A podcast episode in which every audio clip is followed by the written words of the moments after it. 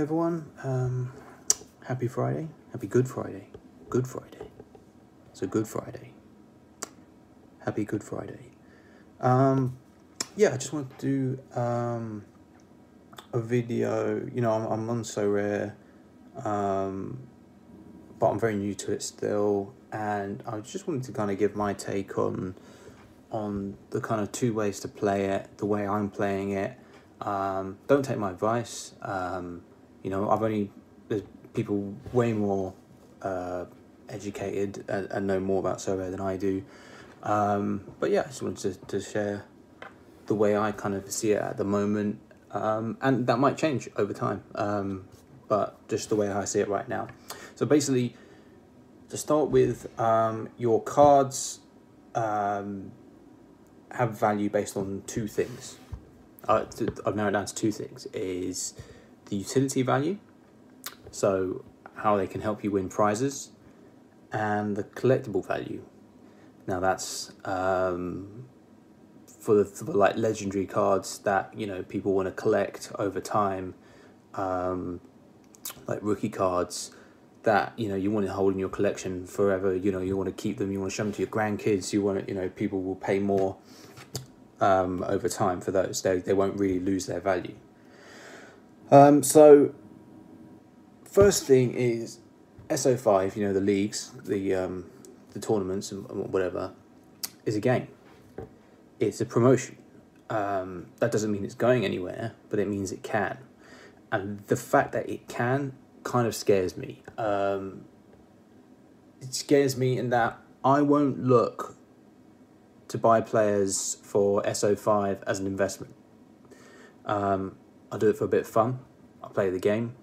Um, and, you know, I will try and make, make a bit of money on it, of course, but I won't put big chunks of money in. I won't leave it in long term um, because there's too much control um, from Sorare and not enough. You know, it's it's too much out of my control um, of what could happen with it, and and and that makes it very hard to kind of get a gauge of of of the actual value of those cards for it. And I'm talking about cards that aren't collectibles but are good for um, SO5 cards that are you know they get good scores but they're not really well known players you know in when they retire people won't really give a shit about collecting them or, or any of those cards um, so my first thing that puts me off you know going long term with um, SO5 cards is it's basically the the price of ETH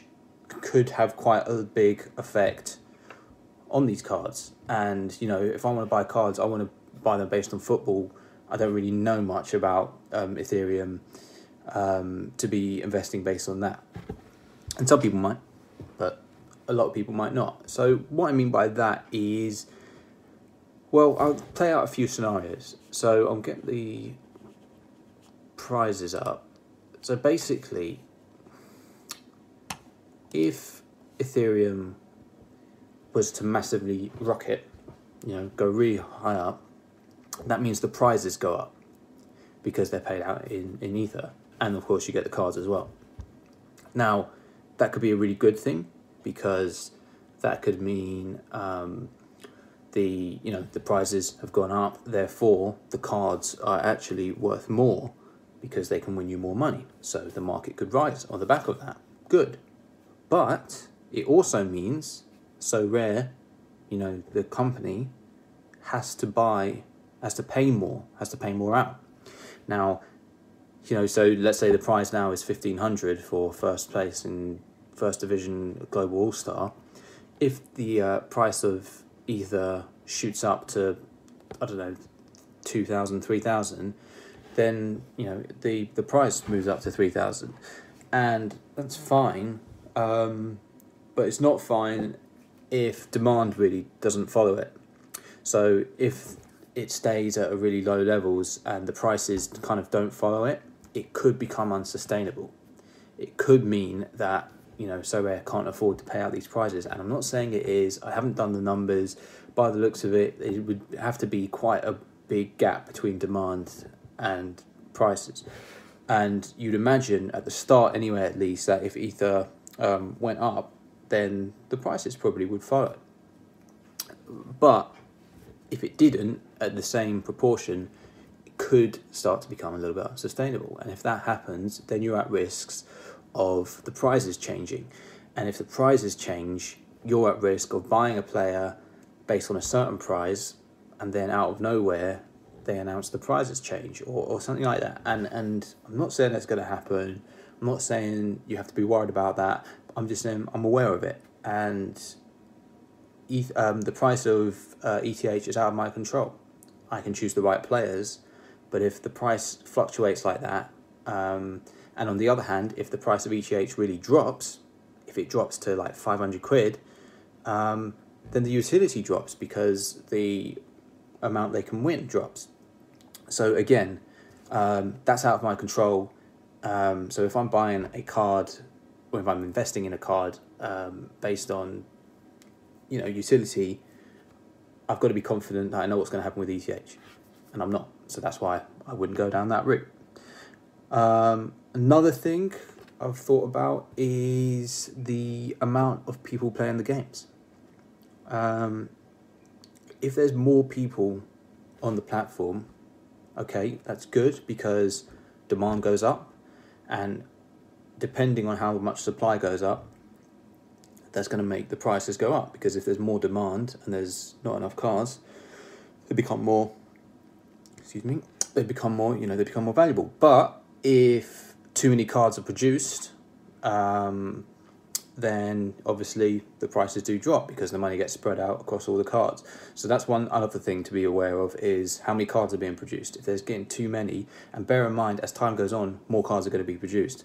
So you need the demand to keep rising to keep the um, prices of cards to match the um, increase in supply. But another thing is, if you're getting more people playing these games, um, like I go to Global All Star. No, not Global All Star. Bear with me. Um, yeah, if I go to Global All Star Division 4, there's 5,452 people playing. Before, it was nowhere near that. Um, so it's become harder to win.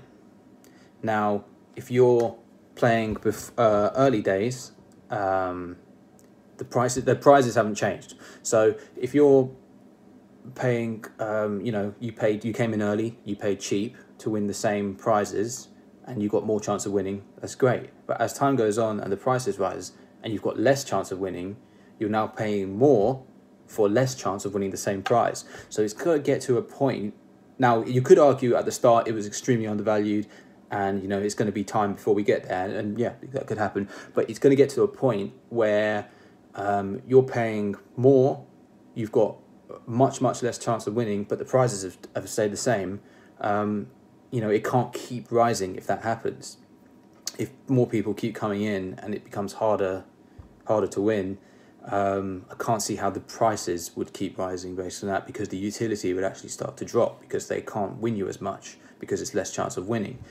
Um, I suppose they could change the prizes, um, but again, I think that's a bit risky because once you increase um, prizes, then people start to buy cars based on those prizes. And then if something happens and then the demand starts to drop again, they're going to have to reduce those prizes to remain sustainable.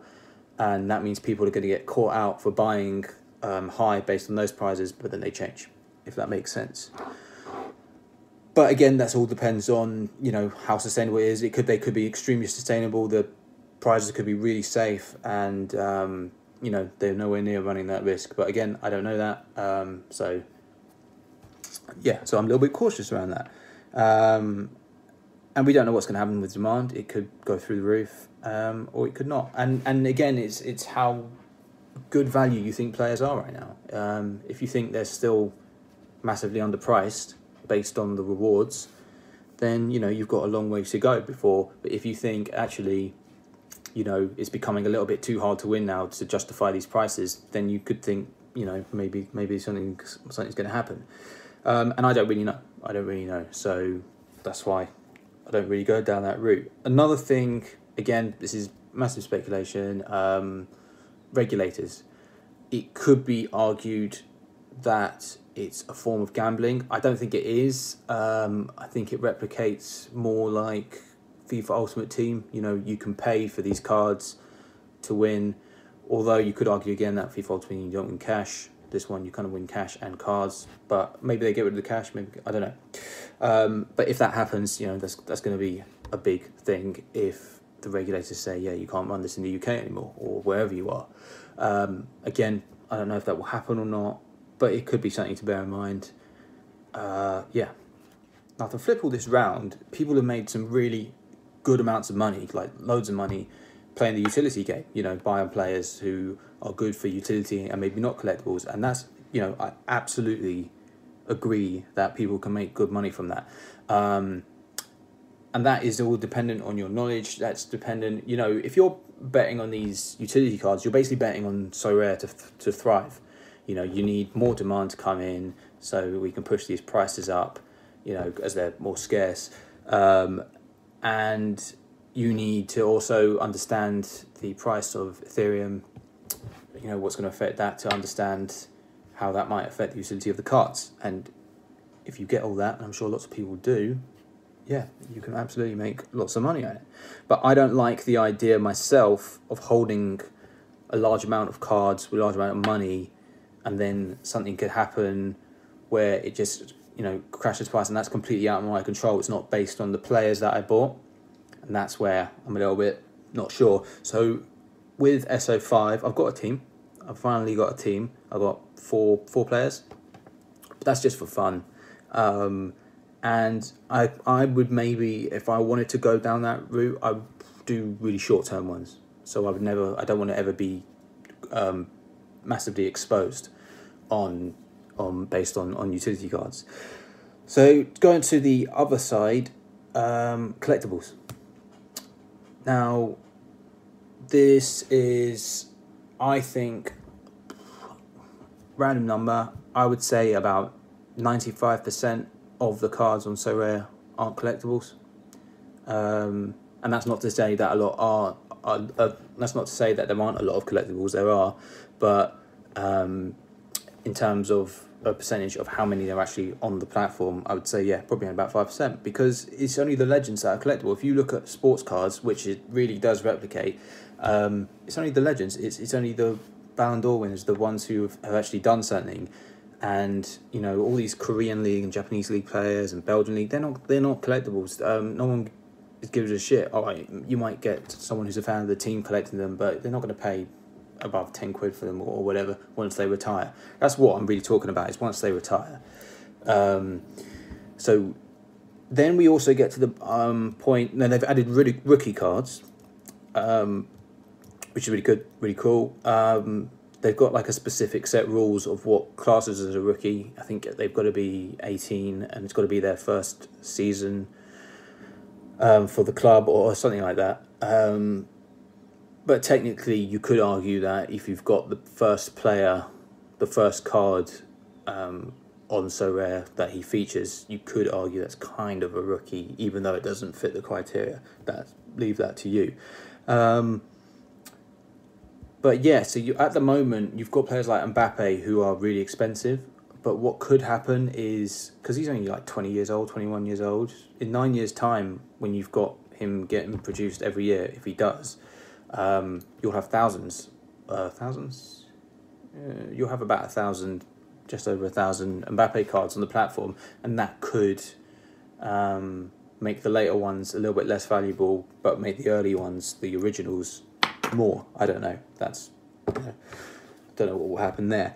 But yeah, so the collectible, I think that would only be for the the top players, the legends. Um, but I could definitely see that. I could definitely see them being collectible. Um, however, you know, you could argue what happens if another company comes along, makes better cards, makes cooler cards, like Panini did their own NFTs. You never know. Um, but one thing that um, Sorare has on its side is it's the first. So the fact that they are the first, for, or the first that I know of anyway, um, or the first mainstream kind of football card, yeah, that, that that's a really good thing. So people might want the originals. So yeah, I would, I would look for for rookies of up and coming stars that you think are going to become legends. I mean, that's not an easy thing to do, um, and they're probably already picked out already. They're probably quite expensive already, but yeah, that's that's the way I'd probably win the collectible game. Me personally, um, I bought Iniesta. Um, maybe as a collectible, maybe as a utility. He's kind of a bit of both, but he'll probably retire soon. But again, if he retires soon, that means there's only one version of his card on the platform, unless they release another one, which they probably will this year.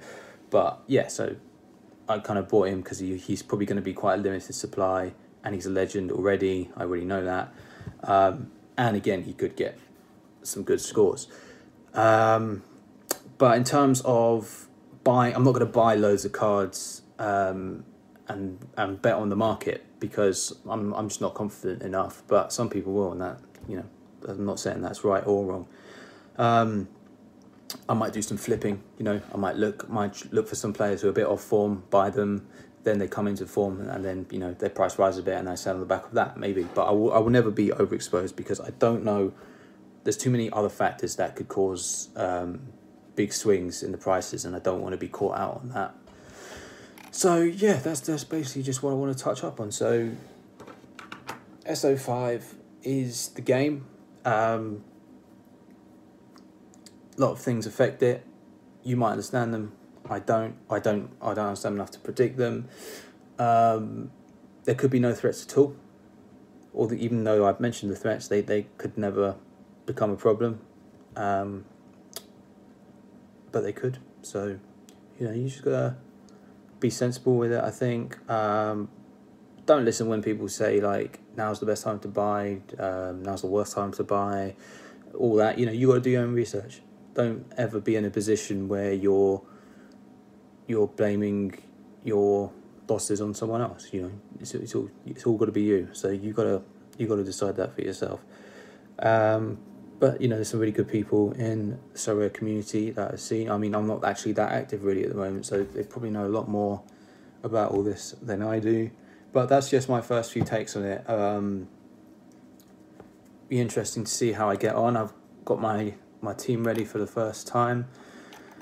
But yeah, I won't. I probably won't ever hold more than five cards at one point.